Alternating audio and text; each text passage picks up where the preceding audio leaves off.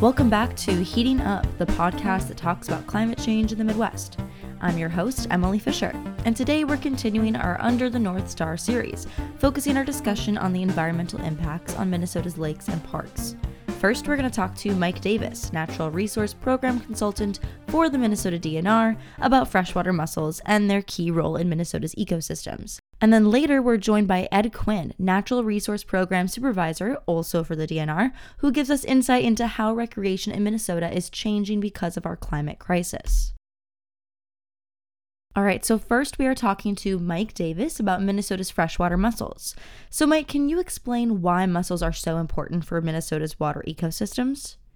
They clean the water, for one thing. And one of the favorite foods of these filter feeding mollusks turns out to be E. coli bacteria. They're very efficient at removing it from the water column, eating it, and then when they excrete their own body waste from their filtering of food, they create a little microhabitat of nitrogen and phosphorus in the water that supports a diverse array of algae species that in turn insect larvae and other invertebrates graze on.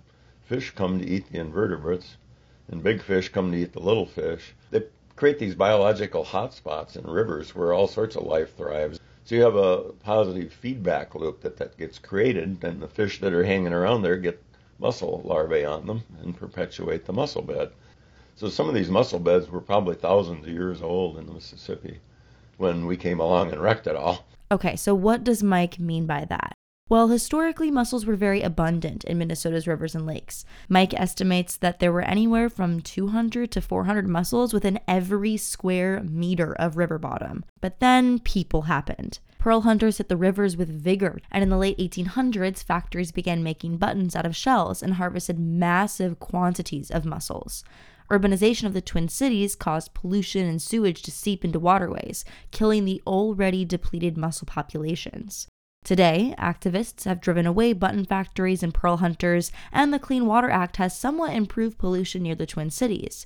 But mussel populations still haven't fully recovered, likely because of other human activities. For example, dams prevent fish from spreading mussel larvae, sewage treatment plants excrete new chemicals and pharmaceuticals that impact mussel reproduction, and salting icy roads actually leaches chloride into the waterways, which can kill mussels. And then there are zebra mussels, an invasive species undoubtedly introduced by humans, which holds back mussel populations from recovery. It's not just the Mississippi, but as I said, it was most of the rivers in, in southern Minnesota uh, and even in northern Minnesota. But we think that getting that back would improve water quality and fishing and recreational activities. We'd have cleaner, clearer water. So there are health benefits to it all as well. So, can you tell me more about your project and what the DNR is doing to help support mussel populations?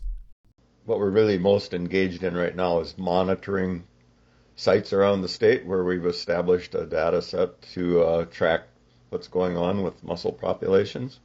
And based on that and our statewide survey sites, we've identified three different rivers systems where we're working on reintroductions right now.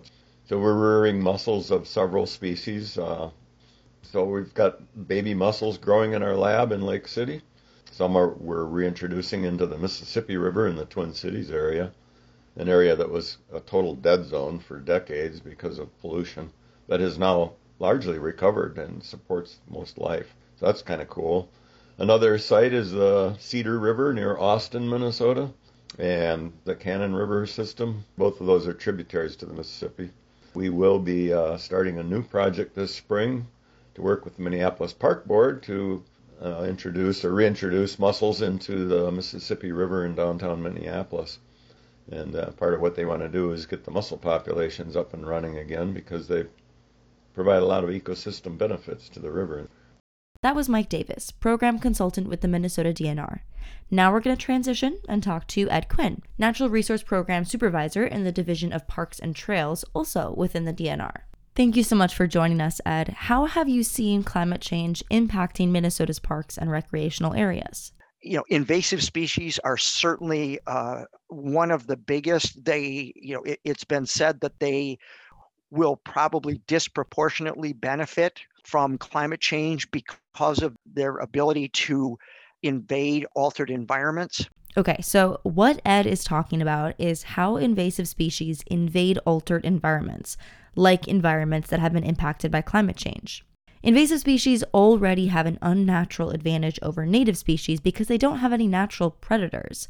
They disrupt the stability of the ecosystems that they invade and can be especially harmful to ecosystems that are already unstable because of climate change. So, for example, Mike mentioned earlier that zebra mussels have been a problematic invasive species in Minnesota waterways. They basically attach to native mussels, eat all their food, and smother them, which obviously throws off the balance of Minnesota's aquatic environments.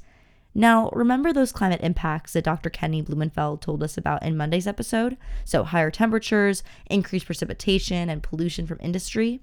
These make Minnesota's ecosystems even more vulnerable to instability and invasive species. It's like this awful positive feedback loop where climate change allows invasive species to thrive, and then invasive species make ecosystems even more vulnerable to the impacts of climate change. And so we we've spent more time thinking about trying to ensure that our communities are resilient, that we're still trying to use native species, but we're using individuals that are more likely to be successful in a future climate.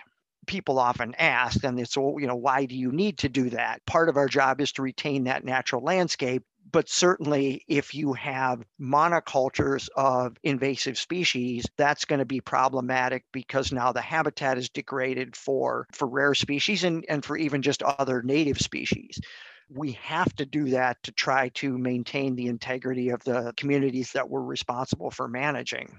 Last episode, we learned that one of Minnesota's climate impacts is that we're getting more rain than ever before. Is this impacting state parks? One of the things that's really impacted both our natural resources and our visitors and staff is these mega rain events.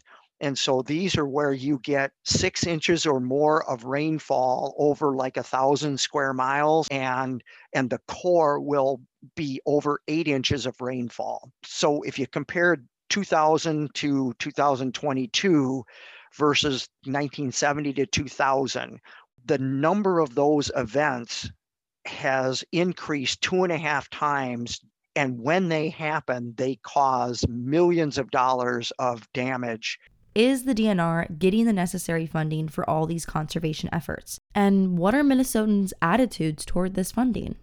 We've been very fortunate in Minnesota because we were able to pass the Legacy Amendment. The Clean Water, Land, and Legacy Amendment was passed in 2008, and it increased state sales tax by 3 eighths of a percent to be distributed to maintaining Minnesota's clean water, outdoor heritage, arts and cultural heritage, and parks and trails.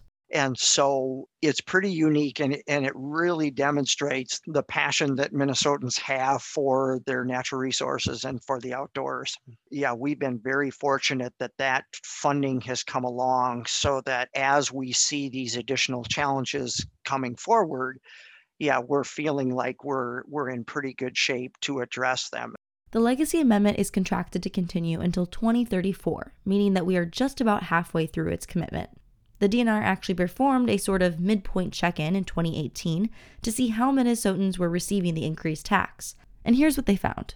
Largely, there's a great deal of support that they are seeing the work that the department and other agencies uh, involved in these projects to improve water quality, improve outdoor recreation opportunities, improve natural resources. And so, yeah, we've gotten very good feedback from, from the public and the advisory groups. Have you seen attendance at Minnesota state parks change over the years? And if so, how? Sort of climate change related, what we've been seeing is there's more visitors wanting to come to parks in what we, you know, what we call the shoulder season. So essentially the spring and the fall. And the way we're staffed up is we have a large number of folks that are are sort of permanent seasonals. They come back every year, but they come back for a certain part of the season.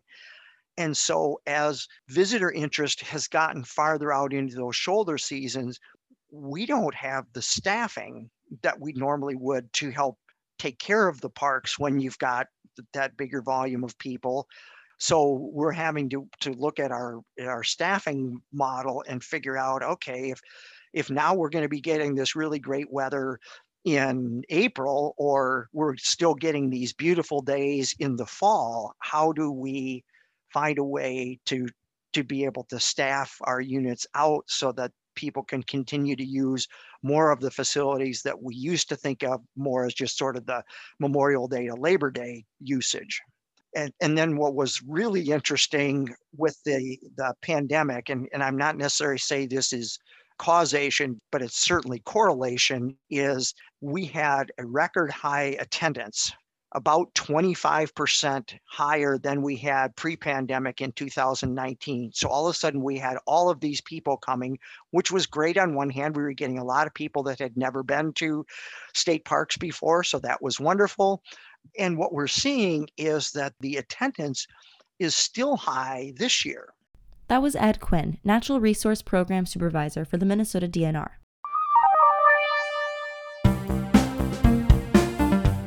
This concludes our second episode in the Under the North Star series. Stay tuned for next week for a special bonus episode. This has been Heating Up, the podcast that talks about climate change in the Midwest. I'm your host, Emily Fisher. Thanks for listening.